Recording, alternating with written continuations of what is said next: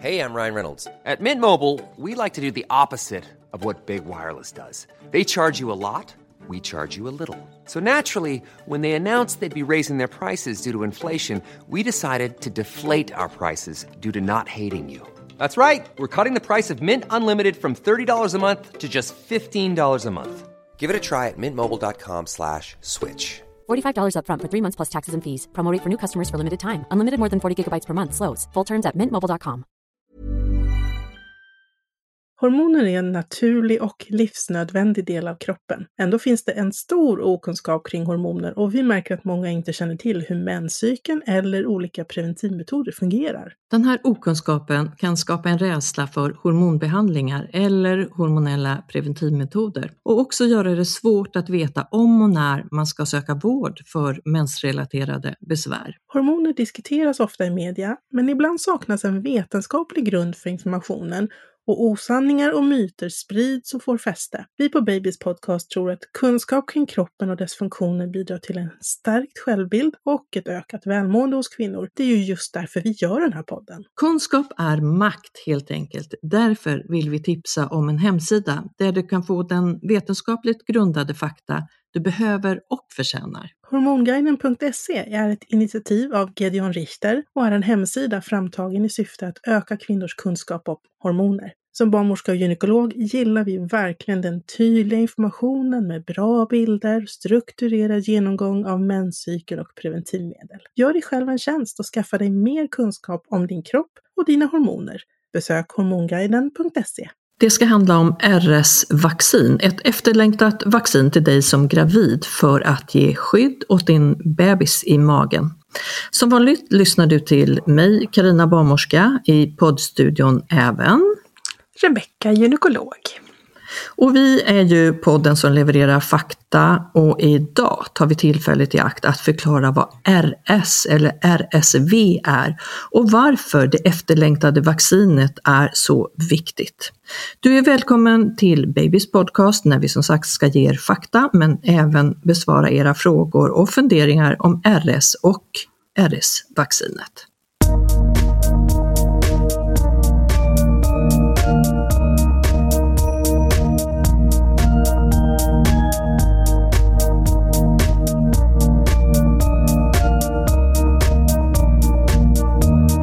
Hur börjar vi, Rebecka? Ska vi förklara vad RS, eller som det också förkortas RSV, betyder? Eller står för? Ja, men det tänker jag är väl, eh, det är väl logiska. Bra början. Ja. Eh, RS, eh, alltså ett virus, står för respiratoriskt syncytievirus. Eh, och det här är ett, eh, ett väldigt smittsamt virus Eh, och det här ger då luftvägsinfektion och det kan drabba egentligen eh, individer i alla åldersgrupper. Men eh, hos oss vuxna så blir det ju kanske inte mer dramatiskt än en vanlig förkylning, i alla fall om vi är hyfsat friska i grunden. Utan de som är i riskzonen för att bli väldigt sjuka, det är ju då små barn, framförallt eh, riktigt små nyfödda barn, särskilt om de är för tidigt födda. Eh, och sen personer som är Eh, ja, 65 år och uppåt och särskilt om man då har någon lungsjukdom i botten. Eh, då, då, blir det liksom, då blir det inte bara en liten eh, banal förkylning utan då kan det verkligen ge kraftiga eh, luftvägsinfektioner som lunginflammation och, och ordentliga liksom, luftrörskatarrer. Eh, och hos de här riktigt små barnen så, så är RS-virus liksom en orsak till att, att barnen kan behöva läggas in på sjukhus och behöva hjälp med andningen och så vidare. Och RS går ju lite grann, det är ju en, alltså det är en säsongssjuka. Eh, så att det vanligaste är att du liksom börjar under hösten eh, och sen har det sin peak under vintern och sen så liksom klingar det av under vår vinter. Eh, Ja, så det här är ju någonting som återkommer år för år och man brukar ofta kunna läsa liksom i, i, i dagspress till exempel att ja, i år är RS-epidemin ovanligt besvärlig eller ja, vad det kan stå. Så. Ja, men det är som vanlig influensa, den, det är olika år för år hur den tar ja, sig. och också då säsongsbetonad, mm. precis som RS-virus. Yes. Men du, när du förklarar liksom det här med eh, eh, luftvägsinfektionen och så, om, om, om någon i familjen har typ då den här vanliga bondförkylningen, skulle Mm. det kunna ge barnet RS? Ja, för vi vet ju inte när vi blir förkylda om, om vad det är för, liksom, om det är ett vanligt förkylningsvirus eller om det är ett RS-virus som vi har eftersom för oss vuxna så blir ju så symptomen de samma.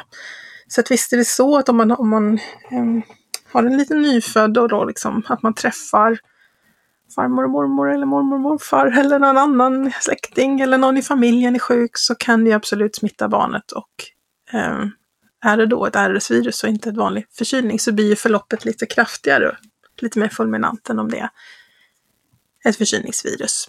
Mm. Man- Man pratar också ofta om att det är ganska vanligt eh, att just de som är kanske mellan ett och tre, de, de drar liksom hem det här från förskola och smittar sina yngre syskon. Det är en väldigt vanlig smittoväg. Ja, precis. Samtidigt kan man ju inte göra så mycket åt det att det finns eh, i många familjer större syskon.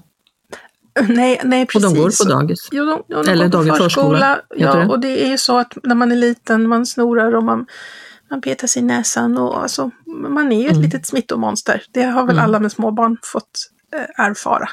Ehm, och därför tänker jag att det liksom är ju så bra nu när det faktiskt finns eh, ett sätt att skydda de här yngsta.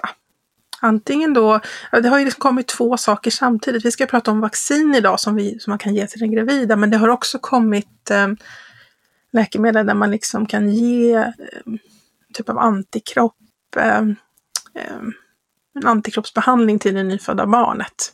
Mm, den är intressant. Eller båda Ja. egentligen. Ja, ja, den kan jag inte så mycket om, utan det är väl RS-vaccinet som jag lite mer har grottat in mig i. Antikropparna kan vi komma tillbaks till. Ja, precis, då får vi ta hit någon.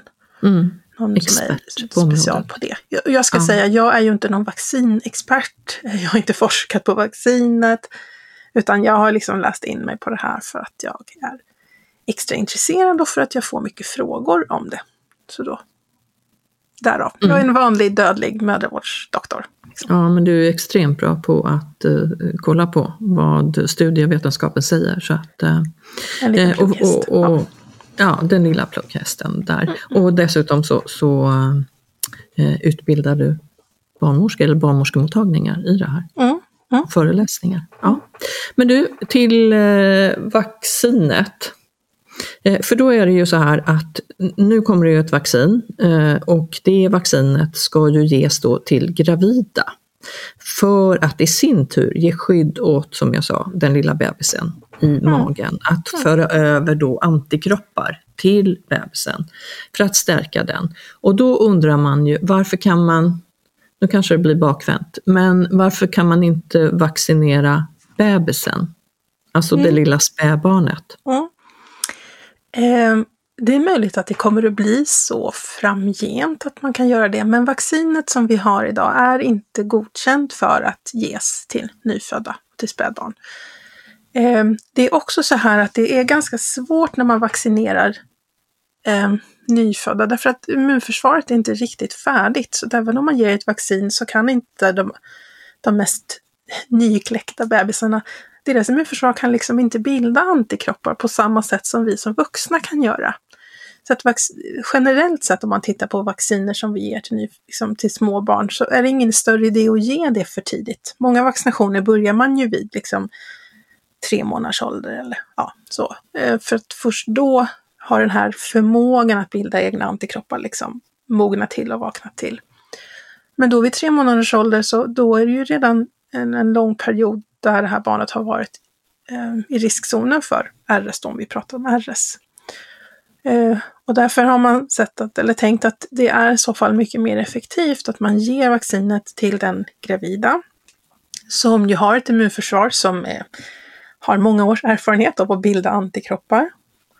Eh, och när antikropparna bildas så går de över moderkakan till fostret och när barnet föds så har den redan cirkulerande antikroppar i sin blodbana mot RS då som man har vaccinerat emot. Och det här använder vi ju eh, även vid andra vaccinationer under graviditet. Vi har ju tidigare pratat om kikhostevaccin. Där är ju principen densamma, att vi vaccinerar mamman som bildar antikroppar som går över till fostret och då har barnet ett skydd när det föds. Ja, och dessutom så tar det ju en tid innan man har byggt upp de här antikropparna på ett korrekt sätt så du har det där skyddet. Så att eh, det är väl bra att man får det redan i magen tänker jag. Ja, precis, för då har du ju det liksom från start. Skulle man vaccinera precis vid, vid födseln så skulle det ju ändå ta några veckor.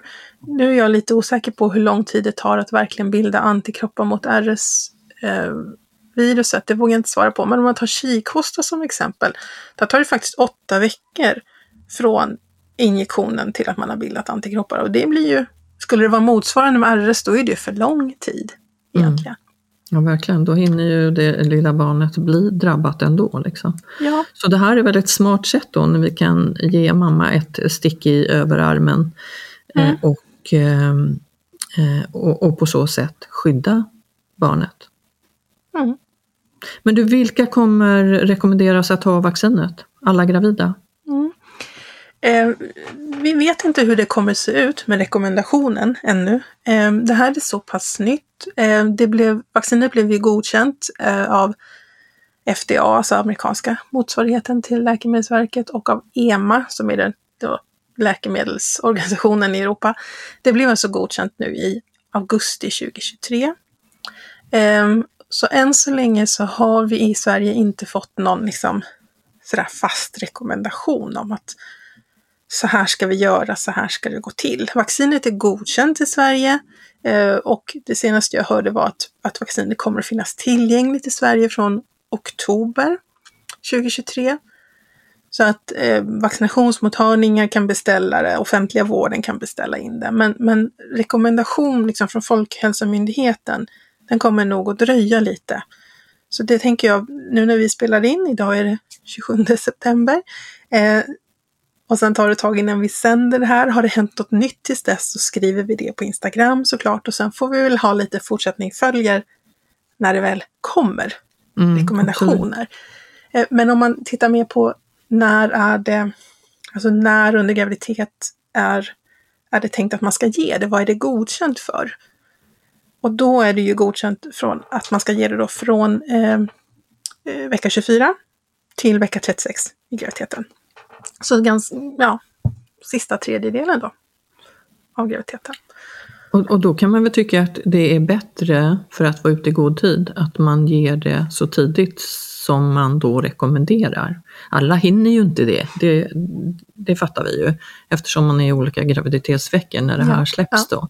Men om man har möjligheten så borde det kanske ändå vara bättre. Nu vet vi ingenting om antal veckor för att bilda de här antikropparna för just det här eh, eh vaccinet då som du var inne på. Men, ja, nej, det, eh, det, borde jag ha kollat men det har jag inte superkoll på. Eh, men det är också så att överföringen via över moderkakan, den, den blir ju större och större ju närmare födseln man kommer. Så att eh, det är klart, ger man det vecka 24 så har man fler veckor på sig, men ger man det vecka 34 så är överföringen större. Så att därför har man ju satt ett ganska stort spann.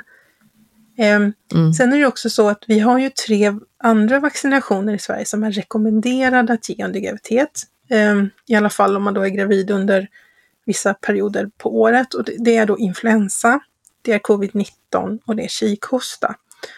Och man kan inte ge alla de här fyra vaccinerna samtidigt. Så därför kan det också vara så att det faktiskt behövs ett, ett spann på ett antal veckor för att man ska liksom hinna med och ge eh, man kan liksom kombinera två vacciner i. Liksom. Så det kanske mm. blir så att man får ta influensa och covid först och så får man vänta en vecka eller två och sen ta kikhostevaccinet och sen vänta lite till och så ta det här. Man ger inte alla på en gång.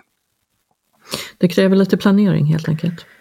Men det kräver lite planering och det, det är precis därför som det, vi kanske måste vänta tills vi har tydliga rekommendationer om hur det här ska ske och var. Mm innan man liksom säger så här ska vi göra. För att eh, det ser också väldigt olika ut i landet om vaccinationerna sker på barnmorskemottagning, på vårdcentral, på vaccinationsmottagning.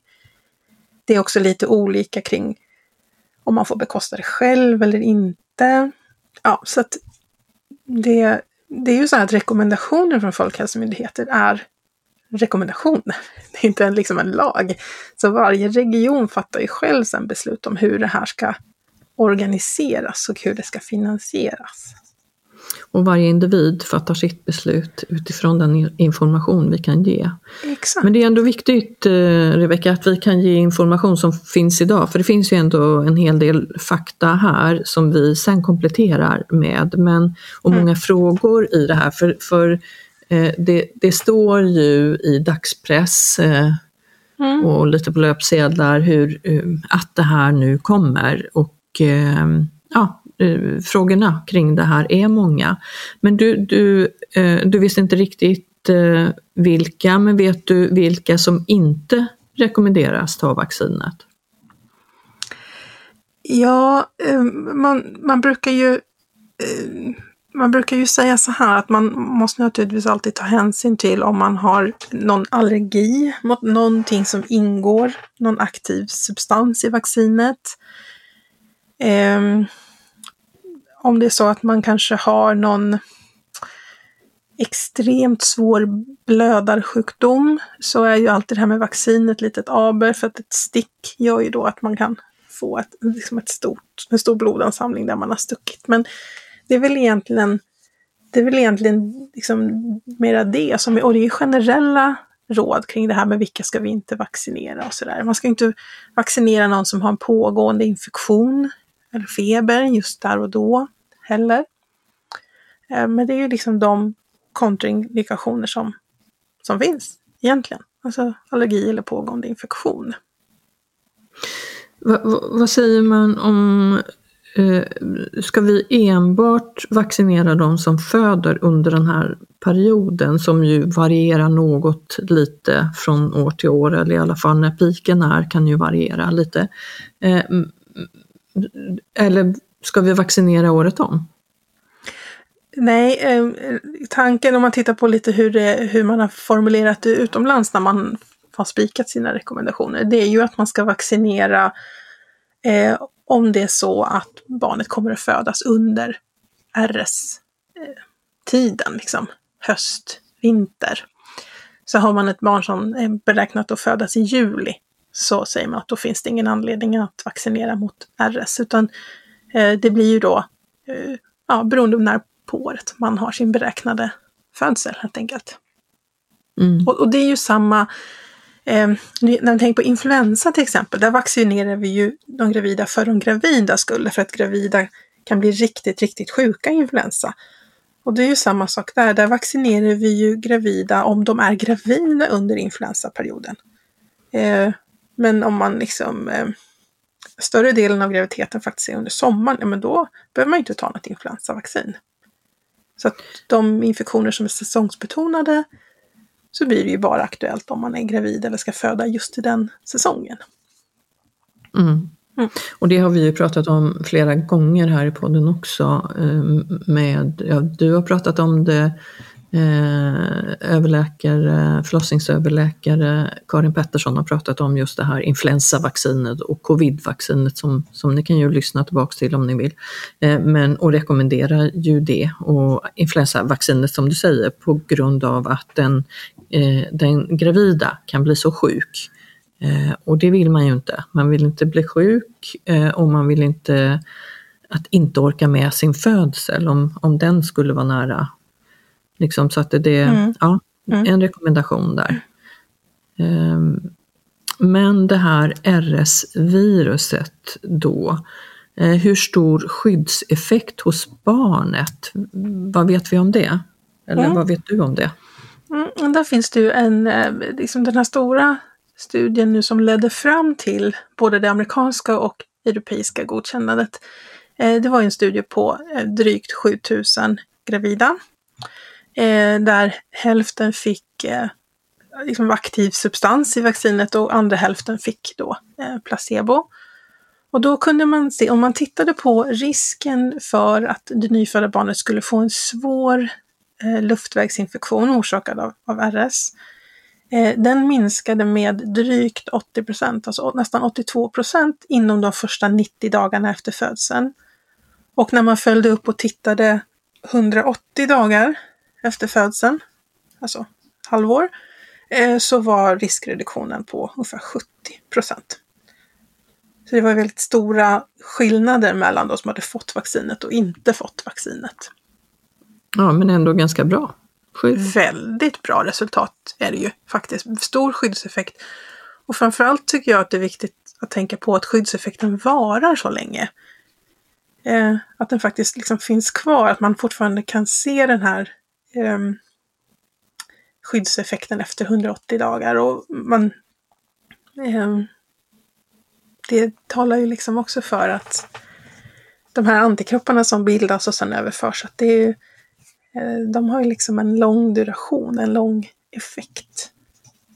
Men du, jag läste någonstans sex månader, men du, du säger att det inte är så länge? I studien så eh, har de haft cut-off 180 dagar. Och vad blir det då? Och det är ju sex månader. Mm. Sen har man inte... Det är klart att antikropparna finns kvar längre också och har en viss skyddseffekt. Men, men är det så att du har ett barn som föds... Eh, eh, säg att det föds i december, mitt under RS. Eh, och har skydd hela vägen in till sommaren. Och, som, och sommaren är ju ändå ingen RS eh, epidemi att prata om. Så. Och sen när nästa RS-period kommer så har det här barnet blivit lite större. Och tål det lite bättre. Mm. Mm.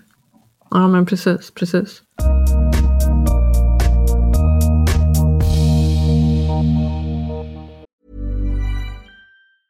Many of us have those stubborn pounds that seem impossible to lose, no matter how good we eat or how hard we work out. My solution is plush care. PlushCare is a leading telehealth provider with doctors who are there for you day and night to partner with you in your weight loss journey. They can prescribe FDA-approved weight loss medications like Wagovi and Zepbound for those who qualify. Plus, they accept most insurance plans. To get started, visit plushcare.com slash weight loss. That's plushcare.com slash weight loss. Ever catch yourself eating the same flavorless dinner three days in a row? Dreaming of something better? Well, HelloFresh is your guilt-free dream come true, baby. It's me, Gigi Palmer. Let's wake up those taste buds with hot, juicy pecan-crusted chicken or garlic butter shrimp scampi. Mm. Hello Fresh. Stop dreaming of all the delicious possibilities and dig in at HelloFresh.com. Let's get this dinner party started.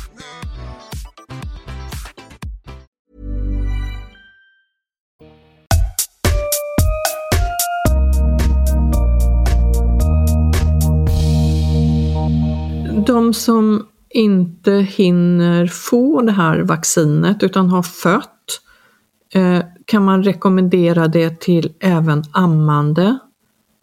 Eh, går det över där i bröstmjölken till barnet? Det har inte jag kunnat hitta några uppgifter om.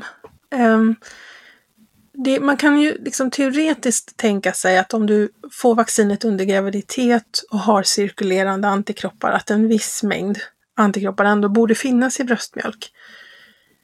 Sen hur pass mycket det är och om det går över bröstmjölken till barnet i tillräcklig mängd för att faktiskt ge ett skydd.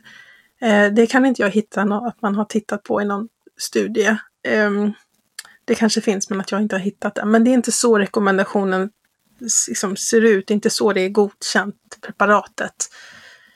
Så där kan man kanske inte räkna med någon större eh, skyddseffekt så, alltså är man vaccinerad under graviditet så kan man nog tänka att en viss mängd antikroppar kommer att passera i bröstmjölk, för det mesta går över i bröstmjölk. Men att vaccinera en ammande mor och tänka att det ska skydda barnet, det har vi faktiskt inga eh, data på och det är inte så vaccinationen är tänkt i nuläget i alla fall.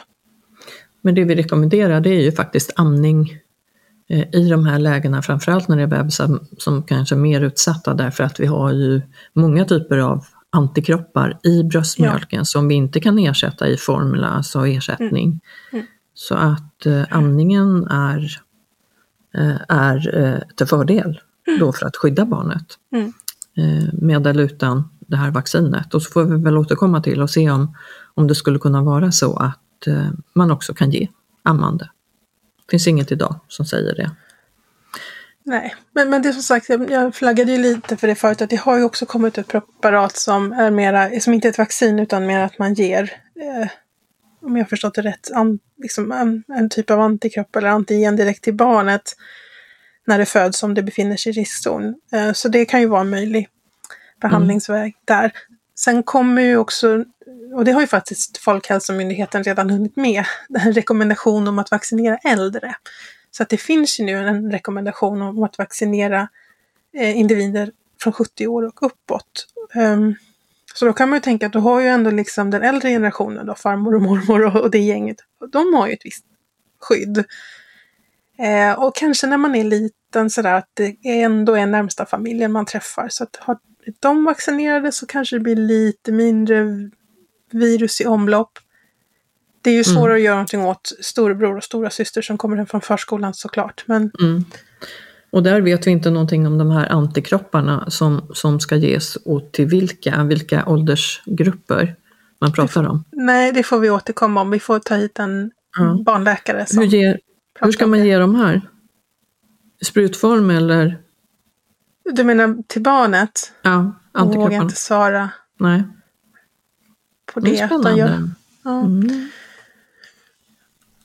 Vi får återkomma om det. Mm, spännande. Ja, absolut, ja det är det. Eh, eh, hur Vet vi någonting om det kommer att vara kostnadsfritt? Det vet vi inte heller, utan det är ju eh, det, det kommer ju dels bero lite grann på vad Folkhälsomyndigheten beslutar sig om när det gäller rekommendationer och så vidare. Men sen är det också så att det har ju varit olika från olika regioner även när det gäller sånt som kikhostevaccin. Så att det kan nog bli så att det kan skilja också från region till region om man får bekosta det själv eller om det är regionen som bekostar. Vem som kommer att hålla i vaccinationen och sådär. Så att det vet vi inte ännu. Eh, det kommer utkristallisera sig under, under vintern här tror jag. Ja, men du tänker så enkelt om det kunde vara något som är samma över landet istället för regioner sitter där. Men, ja. Det har vi ju, det har vi ju klagat på ett antal gånger förut ja, i den här podden. det fortsätter även, vi med. Även lite andra ja. åkommor och Vi hade sparat våra skattepengar lite om, om vi hade gjort eh, samma samma, om det hade funnits grupper som hade suttit där. Sen kan det väl i och för sig finnas eh, regionala skillnader då beroende på väder och vind och sådana saker mm. med vissa skydd. Mm. Eller, eh, ja.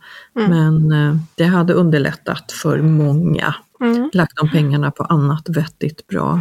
Stöd för våra eh, gravida, de som önskar bli fertila och tiden därefter. Att man kunde ägnat de pengarna till, till exempel.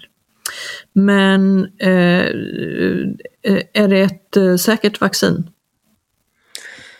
Det är ju så här, alla vaccin, ja, alla vaccin som blir godkända, de, de har ju liksom fått genomgå väldigt mycket studier och rigorös testning och analys. Um, det är ju så här att, att eh, FDA, då den amerikanska läkemedelsverket, motsvarigheten, och den, den europeiska motsvarigheten, eh, de kräver väldigt mycket utav ett, ett läkemedel för att godkänna det rent generellt. Det ska vara det ska liksom vara studier på alla nivåer. Det ska liksom, man pratar ofta om olika faser i, i när man tar fram ett läkemedel. Fas 1, fas 2, fas 3. Där man först liksom har tittat på molekylär nivå och sen har man testat det på, på djurnivå och sen eh, människoförsök och så vidare. Eh, alla de här stadierna ska finnas med och det ska vara väldigt tydligt visat att det har god effekt och att det har få biverkningar. Eh, så att hade det inte varit ett säkert och väl testat vaccin så hade det liksom inte ens passerat nålsögat. Och faktum mm. är att de här granskningarna blir faktiskt tuffare och tuffare och tuffare. Om man jämför med läkemedel som man släppte fram, säg 50, 60, 70-talet som blev godkända då. Hade de varit nya idag så hade många av dem inte blivit godkända. Så det är mycket mer rigoröst idag. Och särskilt ja, men det är väl bra. Ja men absolut, det är ju det, så är det absolut. Och, och det är ju så här, all, alla mediciner som ska ges till gravida är det ju extra tuffa koller på. Just med det här för att man vet att allt den gravida får i sig har potential att påverka ett foster. Så att man följer ju verkligen upp då i de här studierna hur det går för själva graviditeten i sig, hur det går för barnet när det föds och hur barnet mår efteråt också. Och när man släpper ett nytt läkemedel är det också att man, man slutar ju inte där och liksom lägger sig på soffan och, och rullar tummarna, utan då fortsätter man ju följa upp de som har fått, eh, liksom fått vaccinet eller läkemedlet. Att man fortsätter att följa liksom hela tiden. Eh, med biverkningsrapporteringar och effektrapporteringar och så vidare. Och så vidare. Det är bra med den kontrollen. Det enda som det gick lite snabbare för, det var kanske eh, covid-vaccinet. Men det har ju fortsatt, som du sa nu, det har man ju fortsatt då att uh, undersöka för att se. Och, det har man ju också gjort. Ja. Och det var ju så här att uh, man tyckte väl kanske att covid-vaccinet gick väldigt fort, men det var ju för att själva själva modellen för att få ta fram vaccinet, alltså det, här med, det är ju ett mRNA-vaccin, den metoden var ju liksom ingenting som man snöt ur näsan på en kvart, utan det hade man ju hållit på med liksom i 20 år mm. och testat. Så, och den apparaten fanns ju redan, så då var det ju bara att plocka in just för det här viruset. Och det är ju så vaccinframtiden ser ut. Nu har vi en modell för hur vi kan plocka fram vaccin väldigt snabbt. Eh, så vi behöver inte liksom hålla på och forska på molekylen i 20 år eller 10 år innan vi kan ta ett vaccin, utan nu har vi ett, ett snabbt sätt att få fram det. Sen var det ju inte så att man släppte eh, och började vaccinera gravida utan att ha eh, studerat det först. Såklart inte. Gravid, det dröjde ju ett tag innan gravida fick börja ta vaccinet ja, också. Ja, exakt, mm. exakt. Eh, och där förklarar ju eh, Karin Pettersson också i de tidigare avsnitten, för det var ju så viktigt för oss att ge den informationen. Eh, och hon var ju med i den här gruppen i Sverige som satt och tittade på de här vaccinerna och läste, lusläste ju varenda rapport i världen och var en del av det eh, då eh, under den här hemska pandemin. Så att det var en viktig information, men den, mm. mycket av den informationen kvarstår ju idag såklart, även om, vet jag inte, vi rekommenderar ju fortsättningsvis eh, gravida med att ta covid-vaccinet, visst är det så? Ja, så är det. Eh, där är det så att om man som gravid inte har vaccinerat sig alls så rekommenderas man en dos under graviditeten. Eh, och är det så att man är vaccinerad mot covid tidigare, även om man har fått sina tre doser, så rekommenderas man en påfyllnads, alltså påfyllnadsvaccin mot covid under graviditeten om det har gått mer än sex månader sedan senaste dos. Men, men det här RS-vaccinet, det, det är väl bara en dos, som jag har förstått det? Det är en dos, precis. Det är en dos per graviditet. Så det innebär ju att vid nästa graviditet så eh, behövs det här sannolikt fyllas på. Och det kommer ju också när det väl sen kommer rekommendationer så kommer ju det liksom också stå om det är någon ja, viss tid. Om man blir gravid väldigt snabbt igen så kanske man har en viss mängd. Men över, det är ju så att överföringen av antikroppar är ju framförallt i slutet på graviditeten och då har det ju hunnit passera lite tid eh, hos de allra flesta. Så att det kommer nog förmodligen att bli så att man rekommenderar det vid varje graviditet, precis som med kikhostervaccinet. Det rekommenderas ju också vid varje graviditet. Ja, just det. Mm. Eh, vad skulle jag fråga? Eh, jo, en kanske smart eller kanske korkad fråga, för det är en dos till, eh, ja, oavsett hur man ser ut, var man är någonstans, eh, ving, eh, längd, vikt eh, och så vidare. Men eh, om jag nu har två eller till och med tre bebisar i magen, kan var och en få lika mycket antikroppar? Mm, Säg att det var en smart fråga. Ja, men det var en smart fråga. Eh, mm. Men det är fortfarande en dos till den gravida. Eh, och antikropparna går ju över till bägge foster. Och kommer det räcka till bägge också. Så att oavsett ja. om det är en eller två eller tre eller fyra ja. bebisar, det är ju inte så vanligt. Men det, det räcker med en dos till mamma. Och så är det med de andra vaccinerna också. Bra. Bra att det räcker. Men du, fyra, har du sett fyra bebisar i magen? Har du sett ja. fyrlingen? Ja, det har jag. Ah. Mm. Men en enda, gång, en enda gång på dessa, vad är vi inne på nu? 23, 24 år. Ja. Ja, lång erfarenhet. Okej, nej, trillingar har jag sett eh, några mm. gånger, men inte, aldrig fyrlingar. Jag har inte ens hört talas om det. Eh, men ja, mm. okej. Just, det, var, just det fallet var inte en, eh, det var inte en spontan graviditet. Nej. Utan det var, det var IVF, där man satte tillbaks två ägg många. och båda delade sig. Och så blev det fyrlingar. Nej, det blir Så det här, är, det här är länge sedan. Vi gör ju inte så idag. Vi sätter ju tillbaka två ägg annat än i väldiga undantagsfall. Och att ja, oddsen för att båda ska dela sig är ju liksom... Ja. Mikroskopiska. Ja, två mm. tvillingpar. Mm. Men du, alltså... Ja. Det, ja, det är ett helt avsnitt om det, fast det, det, sker ju, det sker ju nästan aldrig, så det är kanske ingen som vill lyssna på, på just det. Ja. Ja. ja, spännande i alla fall, hur som helst med fyrlingar. Men du, eh, vad, vad säger vi mer om RS och RS-vaccin? Vaccinera er, håll koll, vi återkommer med uppdaterad information. Ja, så är det ju. Alltså, än så länge så vet vi inte mer än ja, att studierna är gjorda, hur de är gjorda, att läkemedlet är godkänt, att det kommer att finnas tillgängligt i Sverige från oktober, var det senaste jag hörde. Och sen så får vi återkomma vartefter det kommer mer information. Um, vartefter vi får rekommendationer och liksom riktlinjer och lite sådär veta hur olika regioner kommer att göra. Så att, mm. um, jag tänker att vi återkommer, eh, uppdaterar det på Instagram. Det är väl den snabbaste mm. kanalen helt enkelt. Ja precis, kanske till och med ett, ett avsnitt. För, för det kan ju också vara så att det är några som inte rekommenderar att man tar och så kan det vara extra viktigt för andra. Ja, vi får, vi får se vad vi landar i helt enkelt. Ja. ja. Jag vet att arbetet du, pågår just nu på, på Folkhälsomyndigheten så vi får se helt enkelt.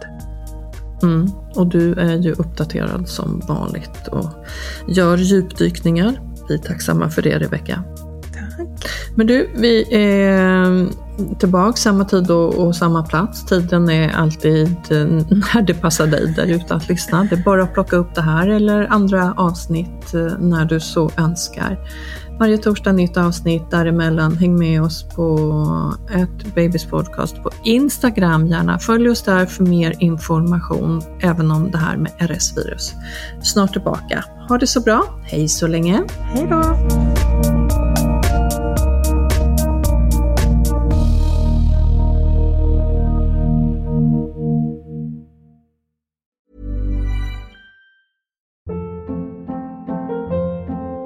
Hold up. What was that? Boring. No flavor. That was as bad as those leftovers you ate all week. Kiki Palmer here, and it's time to say hello to something fresh and guilt-free. Hello Fresh. Jazz up dinner with pecan-crusted chicken or garlic butter shrimp scampi. Now that's music to my mouth. Hello Fresh. Let's get this dinner party started. Discover all the delicious possibilities at hellofresh.com.